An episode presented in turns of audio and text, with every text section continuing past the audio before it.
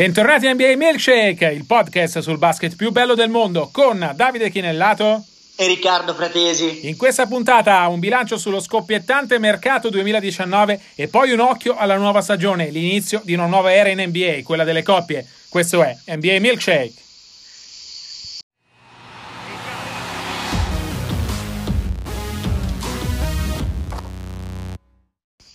E allora Riccardo, siamo in fase di bilancio di questa free agency, non solo perché è la nostra ultima puntata della stagione, ma perché eh, davvero il grosso del mercato ormai sembra passato, c'è qualche aggiustamento ancora da fare, magari qualche trade eh, che coinvolga il nostro Danilo Gallinari o Andrei Godala, insomma qualche aggiustamento, ma il grosso di questo rivoluzionario mercato 2019 eh, sembra ormai in archivio. Se devo scegliere un affare che esemplifica tutto quello di pazzo che è successo in queste prime due settimane di luglio, ovviamente non posso che andare su Kawhi Leonard. Uh, la sua decisione di andare ai Clippers che ha rivoluzionato completamente il mercato e gli equilibri NBA. Un affare a differenza di quello che succede in questa free agency, uh, per cui Kawhi si è preso del tempo per, per riflettere, ha deciso solo uh, dopo sei giorni pieni di mercato, soprattutto un affare di cui non si è praticamente mai parlato fino a quando non si è scoperto che Kawhi stava andando ai Clippers portandosi dietro Paul George. Un affare completamente diverso da, dal resto che si è visto, con tanti rumors, tanti giocatori che hanno annunciato addirittura in prima persona eh, la loro scelta ben prima dell'inizio della, delle trattative ufficiali. Però questo affare che Hawaii ha cambiato davvero tanto gli equilibri, no? Allora, io ho i Clippers come grandi vincitori della free agency e ho i Clippers anche come primi favoriti per il titolo, anche se naturalmente con un margine molto più ridotto rispetto a quello che vantavano Golden State Warriors nei confronti della concorrenza negli ultimi anni, a maggior ragione dopo l'arrivo di Kevin Durant. Credo che eh, anzitutto la genesi con la quale i Clippers sono riusciti a portarsi secondo me davanti a tutti è straordinaria perché a differenza di altre franchigie non hanno mai scelto la mediocrità, perdere per provare poi a vincere, ma hanno continuato a essere competitivi Quest'anno hanno impegnato Golden State al primo turno dei playoff e nonostante quello sono poi riusciti a accumulare asset e andare all-in e riuscire a portare a casa Leonard e George. Poi proprio perché insomma ci si poteva anche aspettare, persino aspettare, anche se è stata una corsa a tre, come dicevi tu, per una volta non anticipata da Wojnarowski e compagnia, eh, quella per Leonard, insomma c'erano in corsa anche i cugini dei Lakers, i cugini nobili di Los Angeles e i Toronto Raptors però insomma era legittimo pensare, ipotizzare quantomeno che Kawhi potesse finire nella sua Los Angeles, sponda Clippers per non avere l'ombra lunga di LeBron vicino, però insomma che arrivasse con la cavalleria, con i rinforzi, secondo me era completamente inaspettato ed è quello l'altro grande colpo fatto eh, dai Clippers. Ricordiamoci che poi George è stato un candidato MVP eh, in questa stagione, per cui eh, lui sì e Kawhi no, Kawhi è stato poi l'MVP delle finals, ma in stagione regolare non era nel novero dei favoriti, insomma, di, nella, nella, nei tre giocatori che si sono, sono, giocati fino al successo di Antetokounmpo su Arden e appunto Paul George. Eh, devo dire anche che eh, secondo me è stato molto molto importante per una volta mh, mm, eh, in un mercato in cui i grandi, eh, in una free agency in cui i grandi mercati hanno avuto il sopravvento, perché ricordiamoci che New York si è portato a casa Irving, si è portato a casa Durant e i Lakers hanno portato a casa Davis. Però insomma mi fa piacere sottolineare, l'avevo accennato in passato, ma lo voglio dire una volta di più, che Clippers e Nets, pur esponenti di grandi mercati, insomma sono un po' mh, mm, la, come dire, il brutto anatroccolo storicamente a livello di tradizione NBA.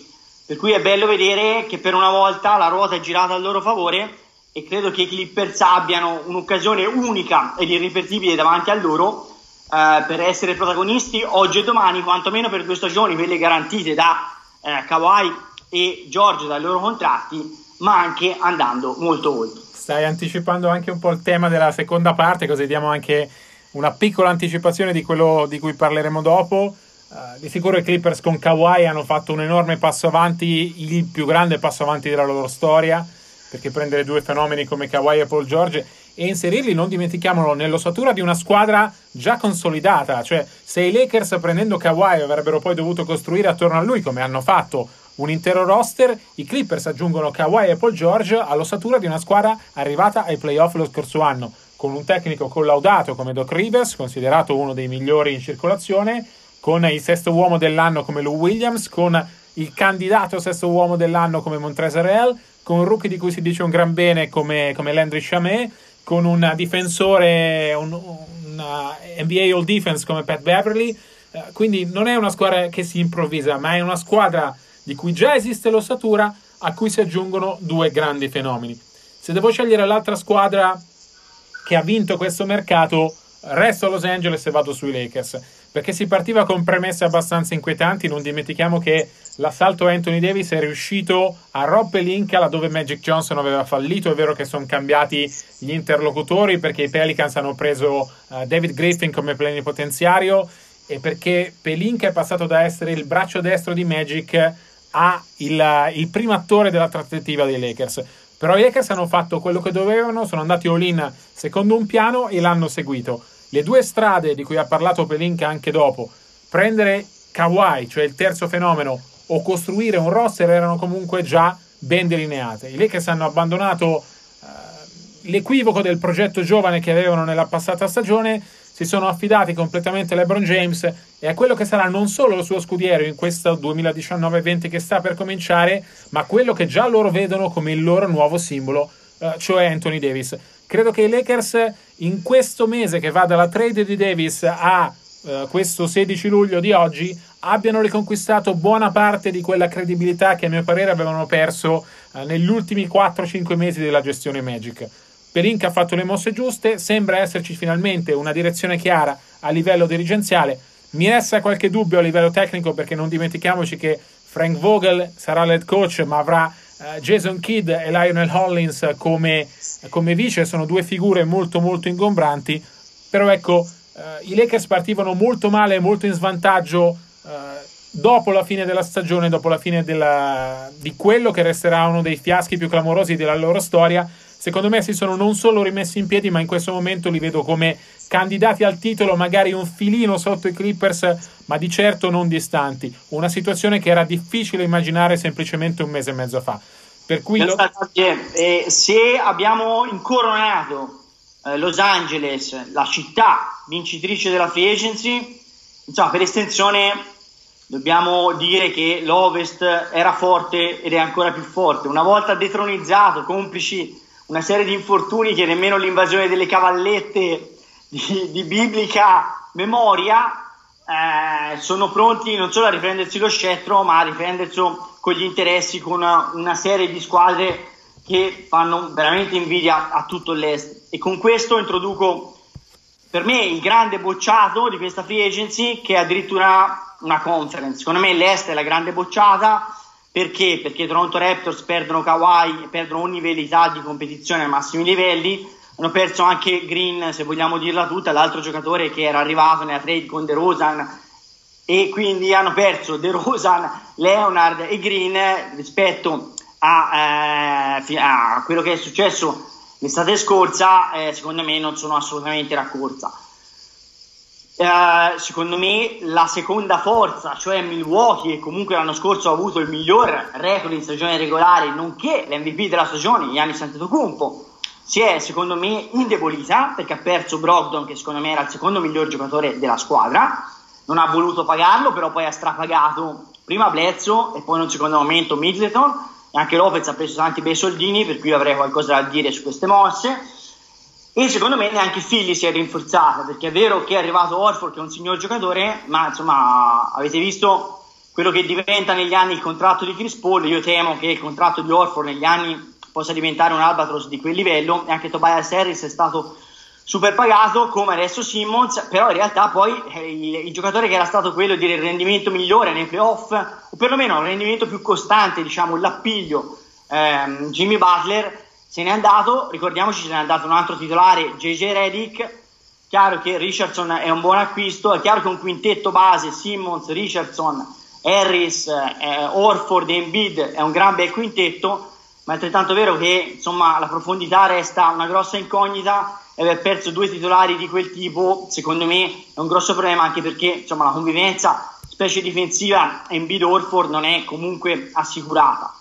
Eh, l'altra squadra che non si è rafforzata era l'ultima eh, competitiva a est l'anno scorso, secondo me i Boston Celtics. Io credo che aver preso Walker al posto di Irving tutto sommato sia un vantaggio per i bianco-verdi, però ricordiamoci che Orford non è stato sostituito, o meglio, è stato sostituito da Ines Kenter, che però con tutti i suoi pregi offensivi, con le mani buone, i punti nelle mani, insomma ha dei limiti difensivi neanche paragonabili a quelli di a, a Orford ecco. quindi Riccardo tu, tu, prendi l'Est nonostante Brooklyn giusto? cioè Brooklyn sarebbe da inserire tra le grandi vincitrici però dice a livello di conference c'è un io, io credo che sarà una grande vincitrice se lo sarà ma lo potremo dire solo eh, tra due stagioni, cioè quando Kevin Durant farà il suo rientro. In base a come rientrerà, allora noi sapremo quanto ha vinto. È chiaro che sulla carta ha vinto perché arriva Kyrie Irving che comunque si fa preferire a Russell e, e, ovviamente arriva Kevin Durant che era ricercato da tutta l'NBA che poteva permettersi anche solo di sognare però Kevin Durant arriverà insomma dopo un'assenza di oltre 12 mesi dopo un infortunio al tendine d'Achille che a quell'età passati 31 anni diventa un'incognita non indifferente. Io credo che nell'immediato i Nets non siano così super competitivi credo che più o meno siano sullo stesso eh, livello dell'anno scorso, cioè una squadra che dal quinto posto in poi se la possa giocare, ma non la vedo tra le prime quattro, ecco, onestamente. Per cui credo che quella è una valutazione che andrà fatta nel medio periodo e non nell'immediato, anche con l'arrivo di, And- di Andre Jordan. Tu hai preso tutto l'est come grande sconfitto del, del mercato, io pesco ovest e pesco Oklahoma City, eh, che ha dovuto avviare una ricostruzione che probabilmente avrebbe fatto tra un anno. Uh, messa con le spalle al muro per la volontà di Paul George e andare ai Clippers, Sam Presti l'ha accontentato, abbiamo discusso uh, nella scorsa puntata se ha fatto un errore oppure no, uh, fatto sta che ha deciso per quella strada, ha deciso di lasciare andare Paul George e la conseguenza ovvia è stata lasciare andare anche Russell Westbrook finito agli Houston Rockets. I Thunder hanno optato per la ricostruzione, la cessione più eh, che più la semplifica è quella di, di, Jeremy Grant a Denver. Hanno dato via uh, un titolare per prendere una futura scelta al draft. I Thunder hanno 15 scelte al draft nel, nelle prossime eh, 7 lotterie. Soprattutto hanno due giocatori come Chris Paul e Danilo Gallinari che cercheranno di trasformare in asset per appunto aiutarsi a ripartire. Se i Thunder all'inizio della passata stagione, ma anche fino a un mese e mezzo, fino a inizio luglio, erano da considerarsi tra le grandi eh, della Western Conference di sicuro adesso sono in lizza per uno degli ultimi posti, anche se dovessero rimanere Paul e Gallinari.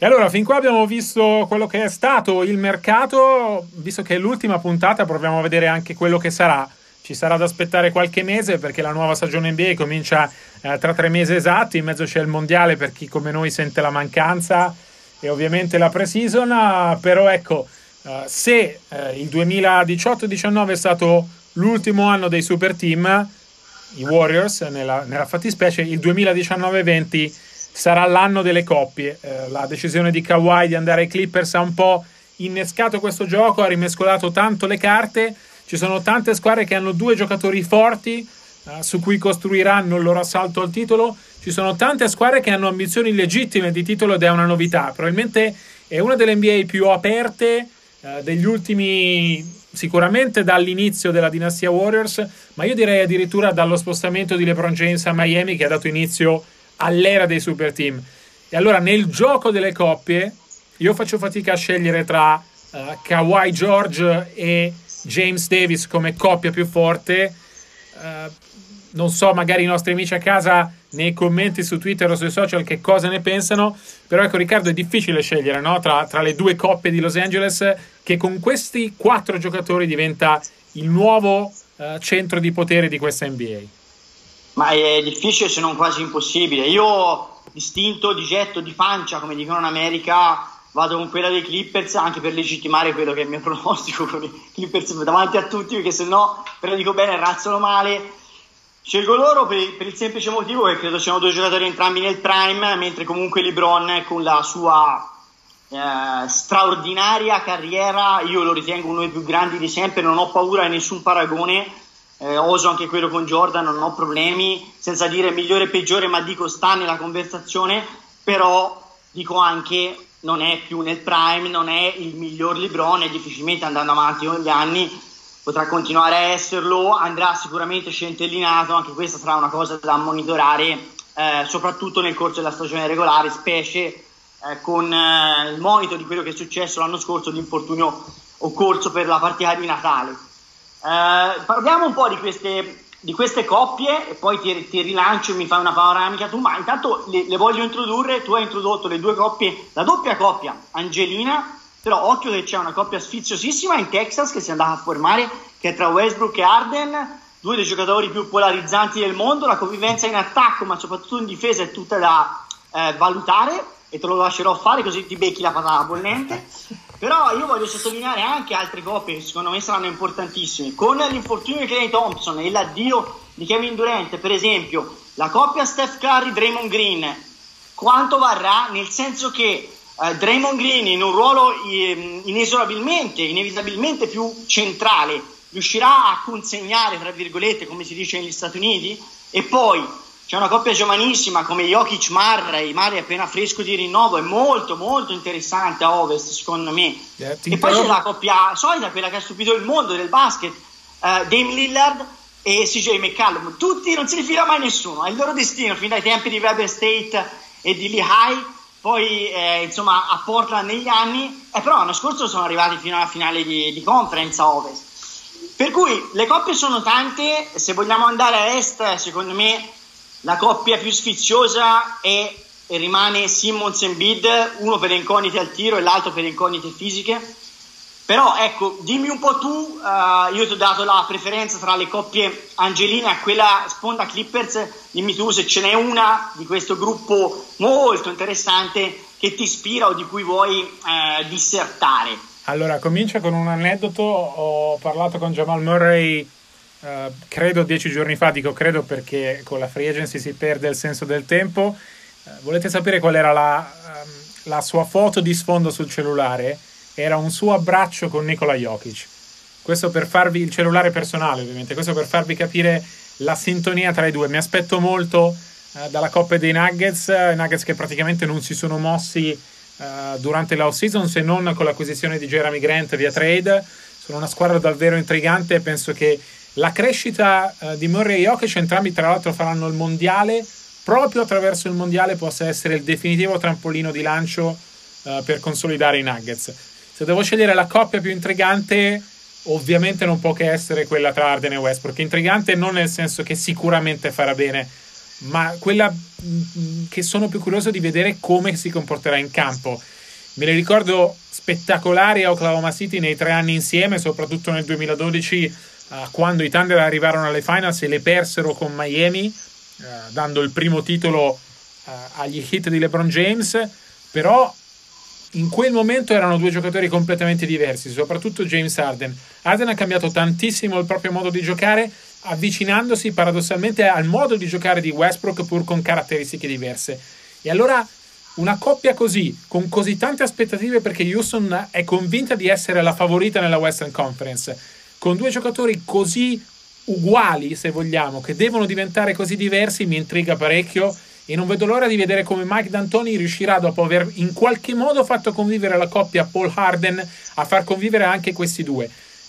Davide, ti interrompo su, su, su, Mike e approfitto del tuo assist. Io l'ho intervistato tante volte dagli Stati Uniti in questi anni, in 30 su 30 racconto un pochino quello che è nel mio libro, quello che è il Mike D'Antoni uh, se vuoi, dietro le quinte, no? Perché in Italia secondo me c'è un errore um, di narrativa. Quando si parla di Mike, siccome è stato un pioniere, un precursore dello small ball, no? Del grande ritmo, di tanti dei tratti dell'NBA contemporanea, attuale, c'è sempre la tendenza a dipingerlo come un allenatore talebano, tra virgolette, integralista, no? Cioè che non sa, che non è malleabile e non è flessibile. Ecco, il Mike che ho conosciuto io, con cui ho parlato tante volte, on record e off record, è invece un allenatore, tra virgolette, molto italiano, nel senso che ha, fa del buonsenso dei, uno dei suoi punti di forza, esatto. che anche nel passato, anche recente, ha dimostrato di sapersi adeguare ai giocatori a disposizione e cambiare lo spartito per, per migliorare, per fare, utilizzare al meglio uh, i giocatori campioni a propria disposizione. Ricordiamoci che Chris Paul è arrivato a Houston come un campione del mid range in una squadra che era schiacciate e tiri a tre punti. Eppure però dal punto di vista eh, dei risultati, insomma Houston è andata, ha, messo alla frusta per due stagioni consecutive i Golden State Warriors. E parlando di flessibilità degli allenatori, e poi ti ripasso la palla, secondo me meritano approfondimento Steve Kerr. Steve Kerr stavolta non avrà tutte quelle, quelle frecce al proprio arco, perché ha perso durante forse la freccia più scomoda da gestire, ma quella più potente eh, per colpire l'avversario. Non avrà all'inizio Thompson. Insomma, io sono rimasto molto perplesso. Sono un po' un detrattore di, di, di, eh, di Russell, lo sapete, chi mi segue lo sa. Ma sono rimasto perplesso non tanto per il valore assoluto del giocatore, che è stato pagato una cifra importante. Recentemente Myers ha detto che non è stato preso per scambiarlo, se anche fosse cosa avrebbe dovuto dire. Però, insomma, eh, secondo me Kerr ha una grossa carta da appellare, cioè questo è un giocatore che va accoppiato difensivamente con Steph Curry, ha dei limiti fisici mh, mm, che, lo, che, che, in difesa insomma eh, mettono, eh, tengono la, la, la, l'asticella piuttosto bassa e Russell ha dei limiti difensivi di atteggiamento e di comprensione del gioco abbastanza evidenti. In attacco sono due giocatori che hanno bisogno della palla in mano. Secondo me Golden State ha salvato abbastanza il salvabile nonostante una free agency complicatissima dove comunque ha perso pedine fondamentali. Però ecco, di nuovo, come Mike D'Antoni è chiamato a fare la differenza facendo coesistere Russ e il Barba, anche Kerr sarà chiamato a fare un mezzo miracolo riuscendo a far coesistere Steph e D'Angelo Russ. Mi ha interrotto proprio mentre volevo parlare dei Warriors in realtà, perché tu hai citato Draymond Green, ma la vera coppia da tenere d'occhio lì è proprio questo Corey Russell e la loro convivenza e poi anche quando tornerà Clay Thompson come questo sistema a tre guardie che inevitabilmente Kerr dovrà adottare influirà sul gioco di Golden State. Parlare dei Warriors ci porta al capitolo finale eh, di questa puntata e della nostra prima stagione in Milkshake eh, perché eh, dobbiamo in qualche modo provare a prevedere quello che sarà la nuova stagione e l'incognita più grande a mio parere è proprio che cosa possono fare i Warriors. Una squadra che fino alla scorsa stagione erano i super favoriti, una squadra che per le parole di Bob Myers nella conferenza stampa di ieri che hai citato, eh, quest'anno può dire la sua se sana, ma soprattutto dovrà preoccuparsi eh, di far crescere i giovani. Fin dalla sconfitta con i Raptors, fin dai primi dubbi su Kevin Durant, Golden State considerava il 2019-20 una stagione di pausa nella sua dinastia, in cui i Warriors volevano capire se quello che hanno costruito a livello di cultura di squadra riesce a sopravvivere un anno in cui i Warriors non sono favoriti e non puntano al titolo. Che cosa possono fare i Warriors? A mio parere sarà il lago della bilancia di una stagione che a ovest è già estremamente complicata e difficile da prevedere.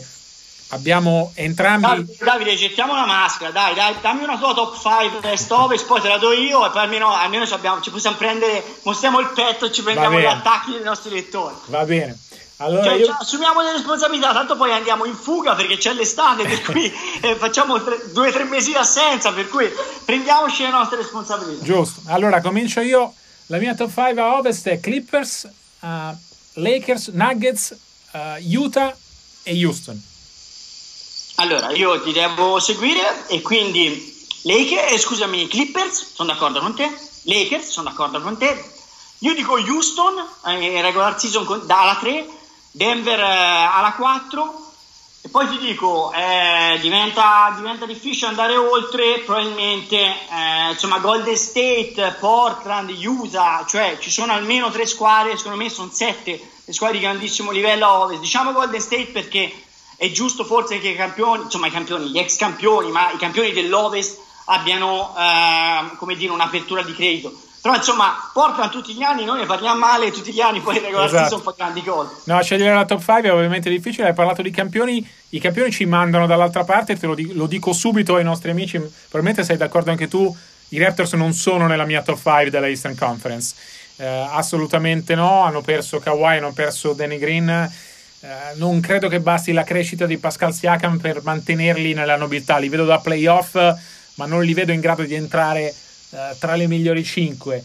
Eh, qui è un po' più complicato perché ci sono meno certezze. Metto Milwaukee sicuramente davanti a tutti, a Philadelphia, eh, Boston. vedo Brooklyn un po' meglio di come l'hai detta tu. Per me può tranquillamente arrivare quarta. E credo nella sopravvivenza dei Pacers, ma sto sicuramente dimenticando qualcuno. Uh, credo nella sopravvivenza dei Pacers uh, quando tornerà Oladipo probabilmente a gennaio. Sono una squadra solida con un grande allenatore e un grande gruppo. Si sono rinforzati con Brogdon nonostante abbiano perso Collison per ritiro. Uh, li vedo comunque in grado di essere tra le prime 5. E io sono, in questa volta non abbiamo fatto uno contro uno e devo dirti che c'è abbastanza sintonia, eh, non so se segno buono o negativo, ma la pensiamo abbastanza in maniera simile.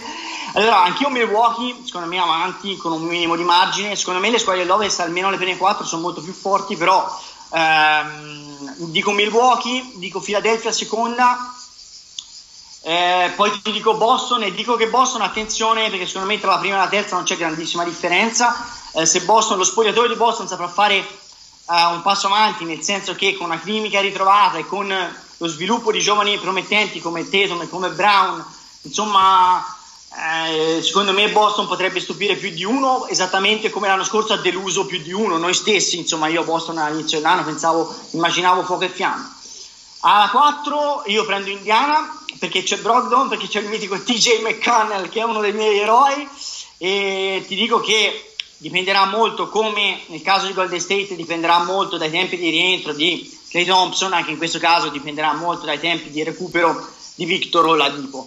Però io li metto alla 4 e metto eh, Nets alla 5 eh, contando che secondo me può essere l'anno buono della consacrazione eh, di Caris Lavert che secondo me è un gran bel giocatorino Uh, metto più indietro Toronto, occhio uh, a Miami che se trovasse con Dragic sano, con l'arrivo di Jimmy Butler, può essere un outsider che può entrare nei primi 5, cioè, specialmente con l'addio di Whiteside che è un addiction by subtraction, come dicono in America, perché aveva rotto con quello spogliatoio, insomma perderlo eh, è meglio che trovarlo in questo caso potrebbe diventare un vantaggio per i Miami Heat. Secondo me Miami ha bisogno di un altro giocatore al posto di Dragic per entrare nella top 5. Se pescasse CP3 o addirittura se pescasse Gallinari, non che se ne parli, ma è una mia supposizione, uh, sarebbe a mio parere meglio attrezzata di come adesso. Vedremo come andrà la nuova stagione. Avrete tre mesi di tempo per uh, capire se i nostri pronostici sono buoni o no.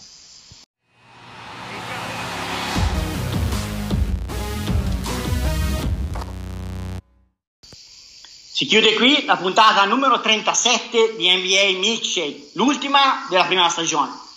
Noi e Davide, il giorno dei ringraziamenti, io, io e Davide avevamo parlato insomma, di questo progetto uh, di podcast nei miei quattro anni negli Stati Uniti, dove Davide è stato il mio capo da Milano. Finalmente quest'anno col mio rientro in Italia siamo partiti, è stata una bellissima esperienza, ci siamo divertiti tanto e devo dire che uh, nei mesi ci ha preso sempre di più e soprattutto vi ha preso sempre di più.